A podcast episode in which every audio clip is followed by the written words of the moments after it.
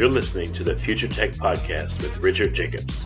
Future technologies such as artificial intelligence, stem cells, 3D printing, gene editing, Bitcoin, blockchain, the microbiome, quantum computing, virtual reality, and exploring space are much closer than you might think.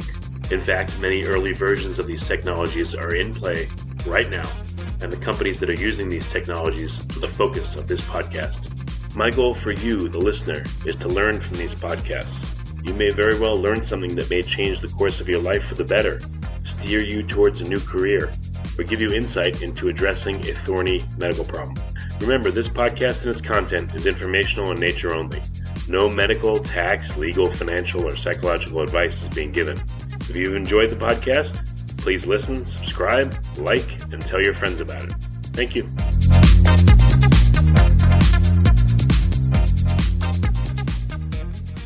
Hello, this is Richard Jacobs with the Future Tech and Future Tech Health podcast, and I have uh, Howard David Stupak, MD. Um, he specializes exclusively in cosmetic and reconstructive surgery of the face, the head, and the neck. He's board certified by the American Board of Facial Plastic and Reconstructive Surgery. He's a member of the American Academy of Facial Plastic and Reconstructive Surgery. Um, he's practiced in Connecticut since moving here with his family from New Orleans in 2005.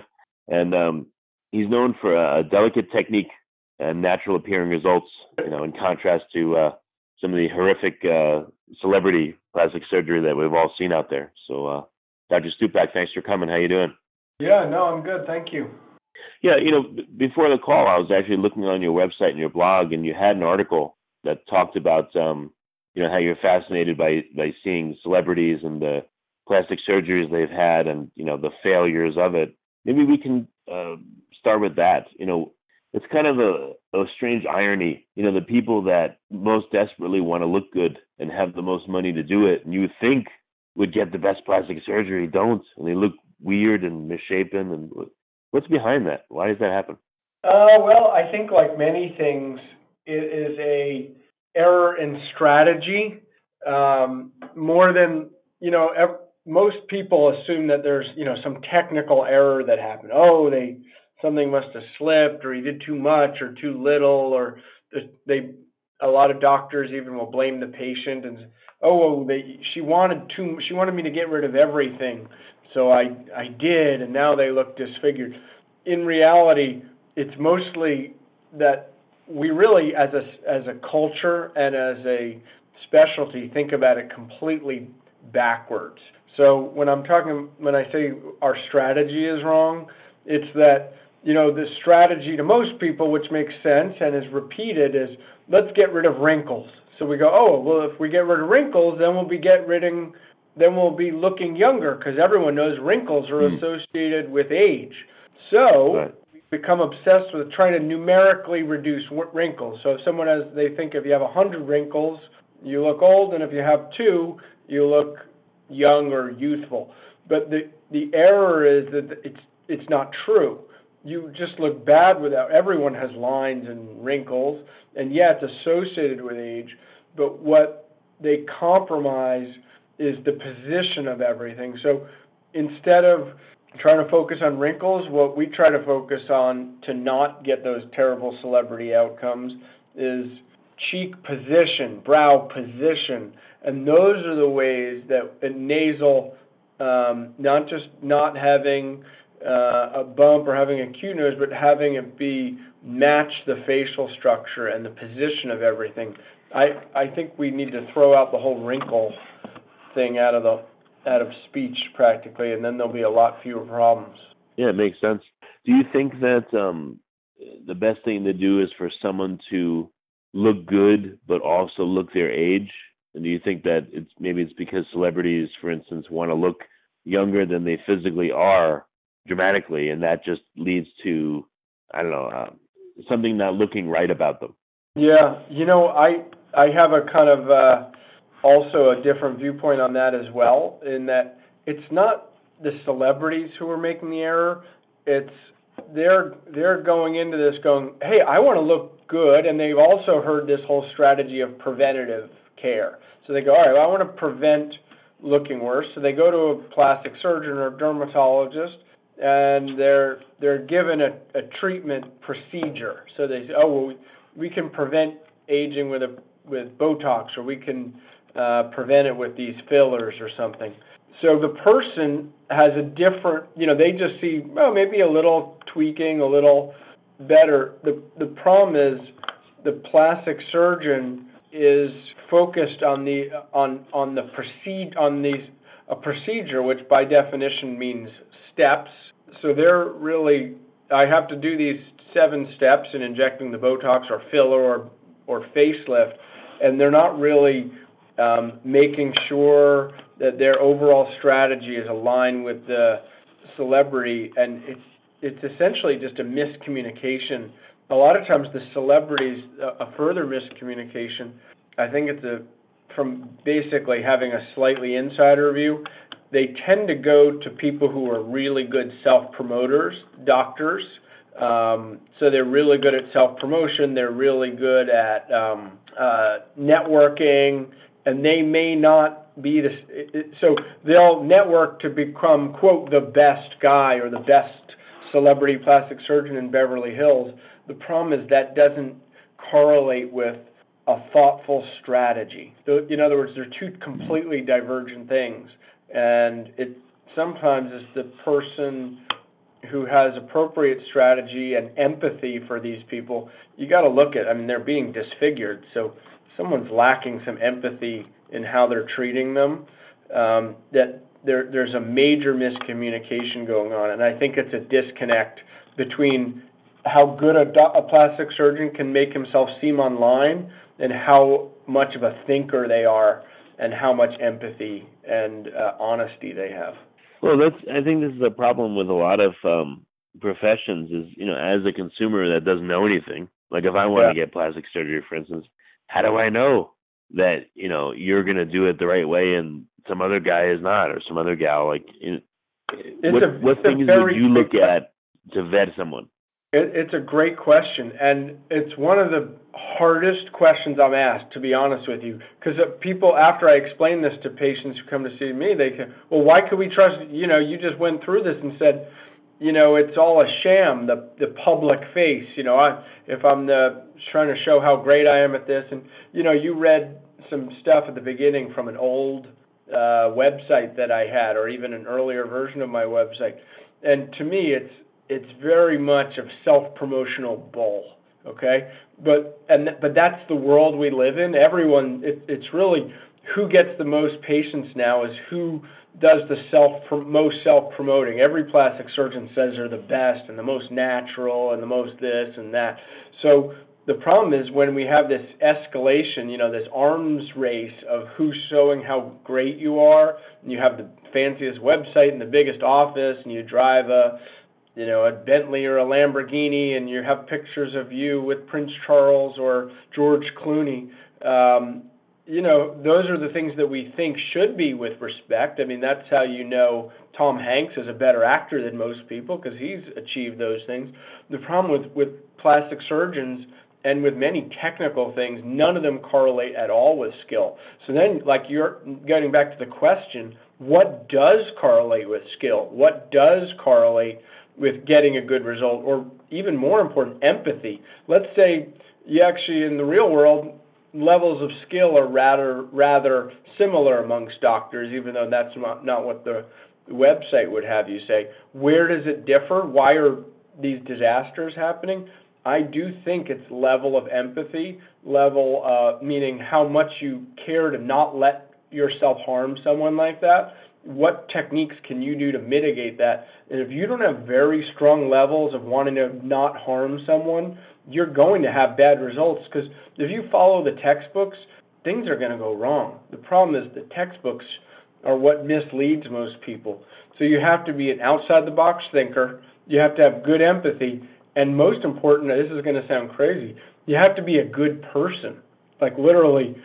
Hmm. And then how do you how do you convey that on the web? Empathy, being a good person. You know, it doesn't translate into media very well. You know, Howard Stupak is a nice guy. You know, that there's that doesn't come out there very well. So unfortunately, all we have to really um, really look for people because again even education can be a self-promotional thing i did my residency at harvard and people assume i, I didn't i'm exaggerating but if you did your residency at a ivy league sounding place it makes people again assume that that's associated with skill. Again it's not. And you can get very bad outcomes having been to a top medical center. And i don't I'm not picking on any specific one. Um, you could get good results having gone to a very average place. So there's definitely a threshold you need to have achieved with qualifications, but the most important thing is really old fashioned values like word of mouth. Your sister saw him for the same procedure, a friend of a friend did. You really kind of have to stay local, meet the person, see that they're a good person, um, have their strategy match your strategy. So you need to have an understanding of what your goal is. If you, if you just walk in and go, I want you to make me look good, it's going to be a failure because the doctor's not going to know what to do. You're not going to go what to do.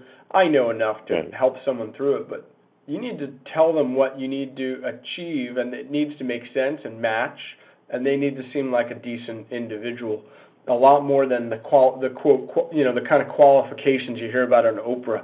Make sure your doctor is this, or make sure you ask your doctor this. Those are fake um, fake qualifications. Well, I think you know I was I was talking to a friend about um, you know suits and how some suits or some clothing just looks really good, and I can I can tell you, oh, this suit looks really good, but I can't tell you why yeah. beauty and appearance seems to be the same way. Like I can tell you, oh, this person's looking younger lately. You know, maybe they're like on a diet or something, but yep. I can't tell you why. And yep. I think I would just guess plastic surgeon needs to be an artist or a designer. They need to have that sense of how to make someone look natural and look better. Because if they don't have that, then I guess they would just rely on mechanistic techniques they've been taught in school to to change someone's facial structure, which will lead to bad outcomes. Yes, you're a hundred percent right. You you you hit it you the nail on the head. If you're the kind of guy, let's say you know what we mostly uh, the way we select people for residency or medical school is someone who can achieve a lot of steps. In other words, they did great on the SATs and the medical school admission exam, and they were able to achieve straight A's.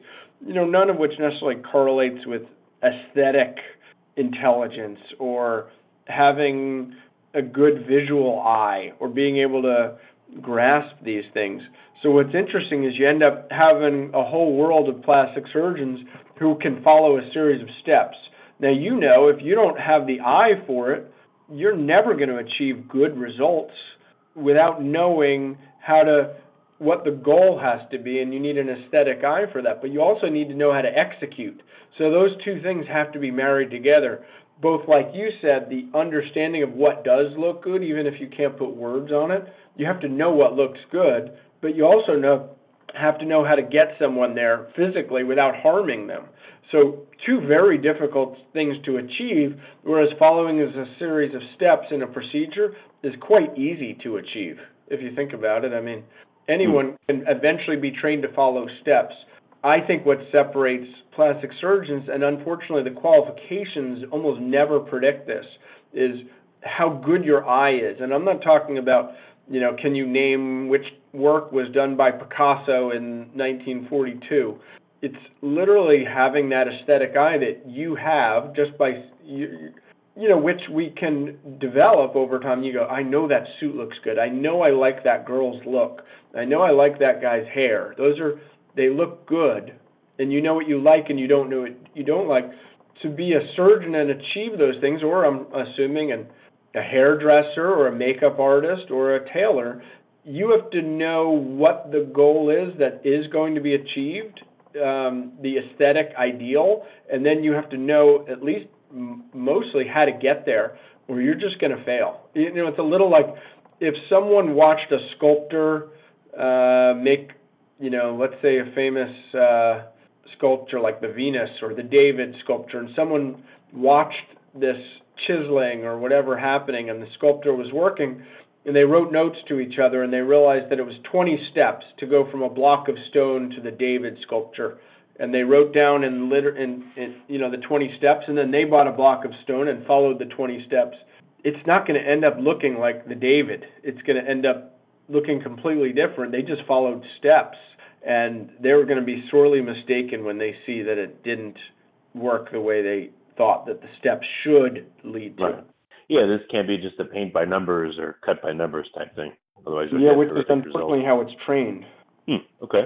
Um, what kind of tools are the latest and greatest? Do you have like uh, 3D computer models of what someone will look like after a procedure? I mean, what what, uh, what kind of things yeah, do you use you that know, are helpful?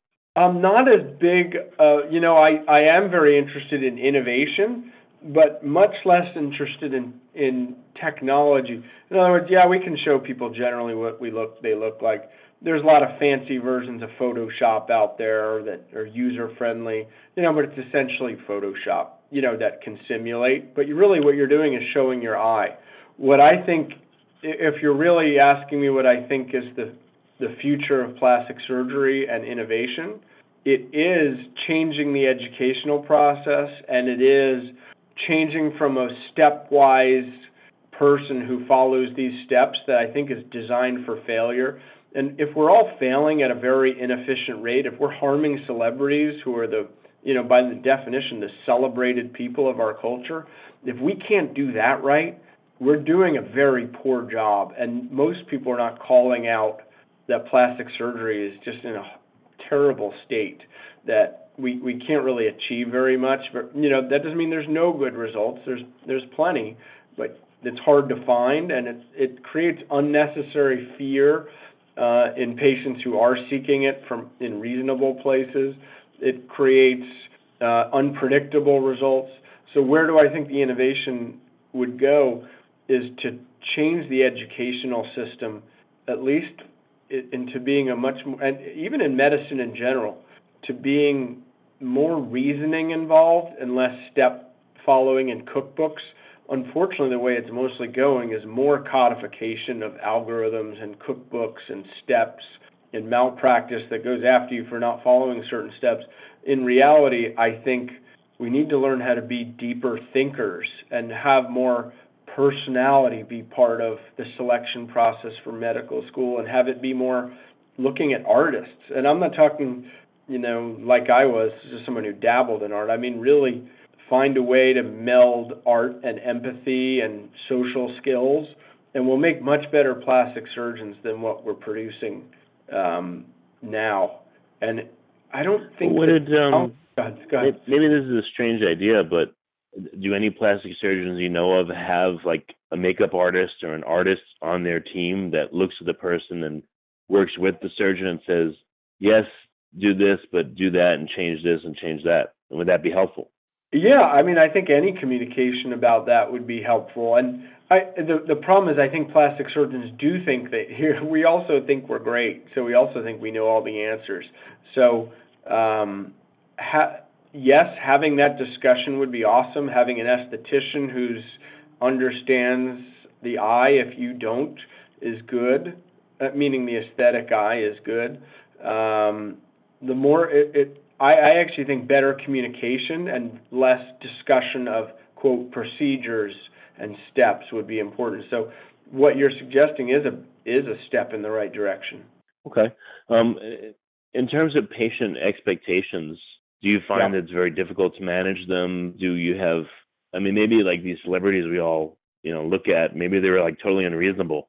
They say I have to look, you know, like this and that's uh, why they get butchered do you encounter like unreasonable expectations or like what do you see that um sure think? i have unreasonable expectations all the time. The difference is and this is where you have to become empathetic.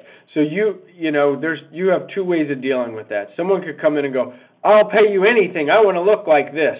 Now in your head you know it's physically impossible right but if you want to make some money and it's a big celebrity, you don't want them to go somewhere else. So you go, sure, I'll take your money. They have unreasonable expectations. I'll do as best as I can. We'll see how it goes. But at least I made a lot of money and I could say I operated on a X big shot so I can brag to my friends. That's one option. Or you can do this. You can say, those are completely unrealistic expectations. There is no way I could ever achieve that, and no one else can either. I do notice that your brow position isn't great, and I can help you with that without these risks. And if you're interested, I can go through some other things as well. this is the only way we you can do it. What you're suggesting is completely unrealistic, and if you ask enough people, you will be harmed. I hate to tell you this. Those are those are. I know you're a big star and that you're used to getting your way, but you cannot. You know that's how I I, I deal with people who are not A-list celebrities. As a matter Yeah. of fact, I never have A-list celebrities. I deal with just, but you know, in this modern world, we're all big shots and pseudo celebrities. Well, uh, so uh, what about? I mean, regular patients, regular people. What what are the reasons they tell you they want plastic surgery? Maybe the most common ones, and what does that tell you about people? Uh, I think it's really interesting. I love the human side of it, and I love learning about people. My main interest is rhinoplasty or nasal reshaping surgery, but I also do some injectables. And I think that rhinoplasty is one of the most important procedures and it's most interesting. The nose is vital to how we breathe and sleep. Uh, it's really the center of our structure of our face, and I think it's the area where it can make someone look bad as a young person and they can have a lot of problems with self-confidence because of a bad nose or a crooked nose and it can really turn their life around. What are the most common reasons people have for wanting plastic surgery? And Yeah. you know, what does that tell you about people and what they think? Yeah. Uh, I'd say the most common reason, you know, going by what I was saying about rhinoplasty, the most common um, for a major surgical procedure like a rhinoplasty is that it impairs their day to day life. In other words, they feel self conscious about their nose. I just had someone in with me yesterday. So they're always worried, even to have people on their to see their profile. Like they're, you know, they don't like to sit at certain angles. They hate looking at selfies. They hate looking at pictures of themselves because they don't like that view. A lot of times that goes hand in hand with they're not breathing well and they have even some sleep trouble as, as a result. So they end up usually by the time they get to me, um, because I don't market too well or too heavily. well, is it that, that I, I slept and actually probably said the truth. Um, I don't. By the time they get to me, they're kind of struggling with their self confidence, with their breathing, uh, and they're pretty desperate to be doing better with their nose. With aging patients, where I'm doing Botox or fillers or facelifts or things like that, they tend to be more um, mainstream people who just want to um, feel better about themselves and are dealing with the pressures of the world to not look aged or tired. Is, is there a certain age at which people want plastic surgery? Is that age changing? Like, what what are some of the trends that are uh, happening now that you're seeing? Question: People are are more aware of it at a much younger age. Um, you know, even kids in high school are aware of the whole thing. Whereas I feel like my generation was much more innocent. You know, you weren't even unless you had some real bad deformity. You it wasn't on your mind. It was something like parents did. Now I notice even in high school, um, if I am speaking to a high school student, they're very you know, knowledgeable about what's involved and how it's a big deal. So I do think the age is trending younger. That being said, I think the way that the previous generations, like a baby boomer, uh, would think of, or even the previous generation, the older generation than that, thought about facelifts, they kind of had this whole philosophy like, oh, when you're 60, you go to a good plastic surgeon and get a facelift. You know, and I feel half those people look horrible. And I think people my age, mid 40s, 50s, um, are seeing some of those bad results and are trying to find tasteful alternatives. Okay, very So- good. So, uh, why why by the way do you focus on rhinoplasty more than other modalities? What is it about it that uh, attracts you to it? Uh, it's always what's been most interested to me, and that's what my I also I do research at the Albert Einstein College of Medicine. That's where I know Steve Park. A lot of my research involves where sleep and rhinoplasty, you know, kind of where beauty, aesthetics, and structure, facial structure meet. And it's been a really interesting 10 years of meeting people like Steve Park, who, who was the sleep guy who you in, introduced you to me. I see that rhinoplasty. It's not just about the bump on the nose. It's literally Um, it can even be a critical health issue related even to cardiovascular health, overall age, uh, and and mostly it relates back to are you a nasal breather or are you a mouth breather? And a lot of times the people who are mouth breathers, their nasal aesthetics are poor. A lot of people who are um, nasal breathers, they have good nasal aesthetics. Uh, and you can tell, I can spot based on their jaw and nasal structure and how these things are related. And the mouth breathers, as much as we think of it as like a stigma, like, oh, it's a sign of not intelligent, that's not true. It's actually a sign of respiratory problems during sleep, which means people don't get as good rest and they're more prone to things like sleep apnea. So the conventional wisdom is a rhinoplasty surgeon or a plastic surgeon has nothing to do with sleep or sleep apnea. But I, from my research and quest, uh, it has everything to do with it. But but it's also related to the shape of the jaw. Okay, I see what you mean. So, right, the rhinoplasty is not just for beauty, but it's literally for being able to sleep better without apnea or upper airway respiratory syndrome or those right. kinds of things. Correct. Makes sense. Okay.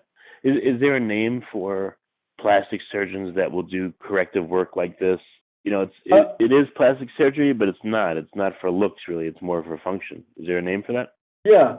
Uh, I mean, the procedure is just like you said, functional rhinoplasty.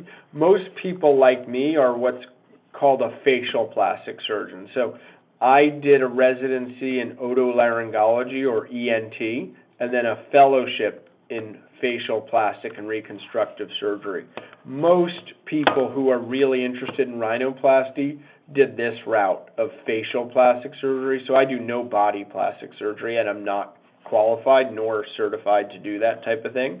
Most people when you they say they are a plastic surgeon, they did um, a com you know a, their prerequisites in general surgical fields and then uh, fellowship or residency training in plastic surgery. And that it's two different board certifications that are by most boards considered equivalent. Um, but so it, it's a different a different field. So I'm what's called a facial plastic surgeon, even though you might have assumed that it was a subspecialty of general plastic surgery or full body plastic surgery.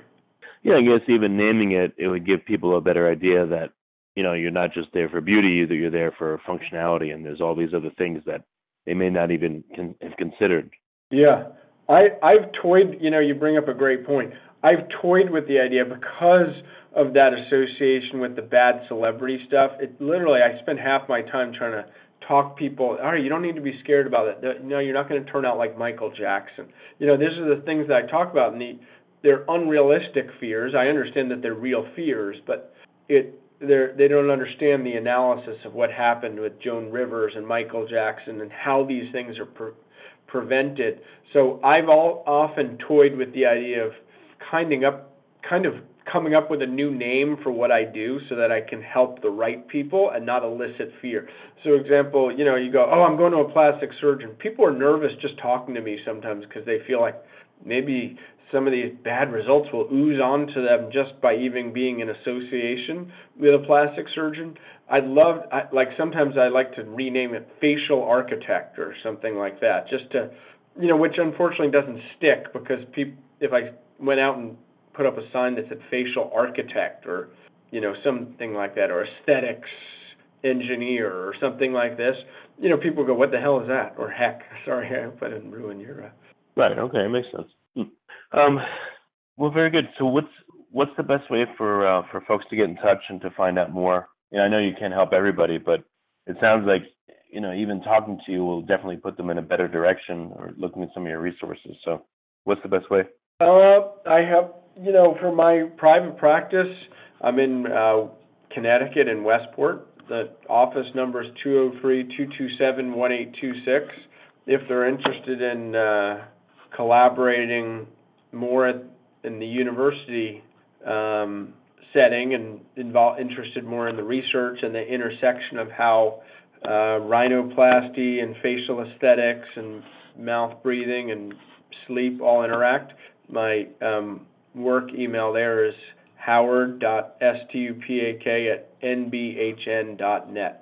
Yeah, and actually, quick question that came to mind. Um, if someone does have sleeping problems and it does involve, you know, working on their nose, doing some kind of rhinoplasty, uh-huh. Do they tend to say, "Oh, well, while you're in there, make my nose look better," or you know, can you do this surgery in such a way that they look exactly the same, or does it have to change their appearance? Uh, it's a great question. Yes and no, and it really is variable. You know, it, so in other words, if someone had a horrible nose that the structural problem was causing the problems, and they said, "I want to look better, but don't want a drop of change," I'd say, "Well, then we we shouldn't do this because we're not going to achieve anything." If someone says, "I want you to preserve my look," you know, I don't want to have a rhinoplasty look. Not that I ever want to do that, but I don't want to look much different. I want you to preserve my features as much as you can, but of course not compromising my breathing. Then that's a reasonable expectation, and I will do my best to achieve that. And are there any um, traditional nose shapes that lend themselves to, you know, problem sleeping or not, like a Roman nose or any other kinds of noses that yeah. you know, seem to be you know I'm probably or... less familiar with the lay or you know the non-specialist version of them, but the most interesting one that I notice is something called a tension nose. Um, I don't know if the public is very aware of this. It's where the nose kind of really sticks forward and almost you know it, it has a it has a bump to it, but it's also kind of um, the the lip is kind of short because the nose is long um, it, it's really, I guess another word would be the very prominent nose. Those people tend to not realize that they have a breathing problem, um, and just reducing the size of it and matching it to the face, they get a tremendous improvement in aesthetics and breathing. And a lot of times, they're they they people who came for the aesthetics didn't even realize that they weren't sleeping and have Oh, okay. And have sometimes, you know, life altering um, results. That's nice. Maybe if someone comes in for, you know, I guess to put it uh, gutturally, a nose job, if you could also tell them that, hey, this may improve your breathing and sleeping at night, that's an added benefit. Yeah. You know what? The way I start maybe 10 years ago or, 15, you know, 12, 15 years ago, I was mostly interested in just the aesthetics. I mean, hey, who wouldn't want to focus more on the making money side and making people pretty. It sounds more cool, and that was what I was trained to do. But one of these people, while they were, you know, about six months after their surgery, she had had a good result. Um, but she said, you know, I, I have to tell you something. I don't know if you ever heard of anything like this or if this sounds weird, but you know, before the surgery, I never experienced dreams, and since then, I've had dreams vivid dreams. I've only had vivid dreams.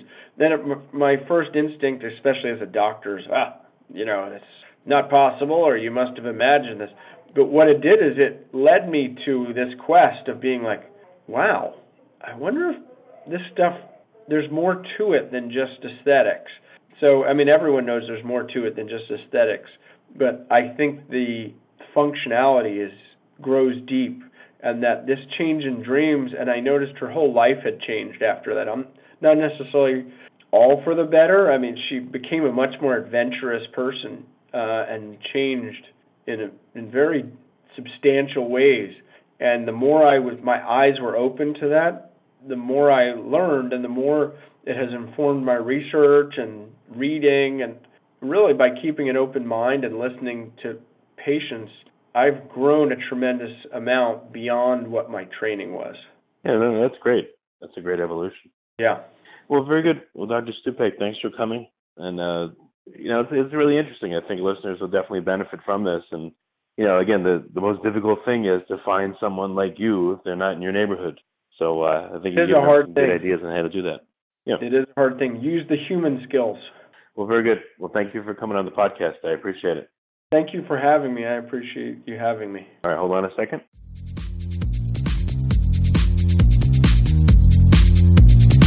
You're listening to the Future Tech Podcast with Richard Jacobs. Future technologies such as artificial intelligence, stem cells, 3D printing, gene editing, Bitcoin, blockchain, the microbiome, quantum computing, virtual reality, and exploring space are much closer than you might think. In fact, many early versions of these technologies are in play right now, and the companies that are using these technologies are the focus of this podcast. My goal for you, the listener, is to learn from these podcasts. You may very well learn something that may change the course of your life for the better, steer you towards a new career, or give you insight into addressing a thorny medical problem. Remember, this podcast and its content is informational in nature only. No medical, tax, legal, financial, or psychological advice is being given.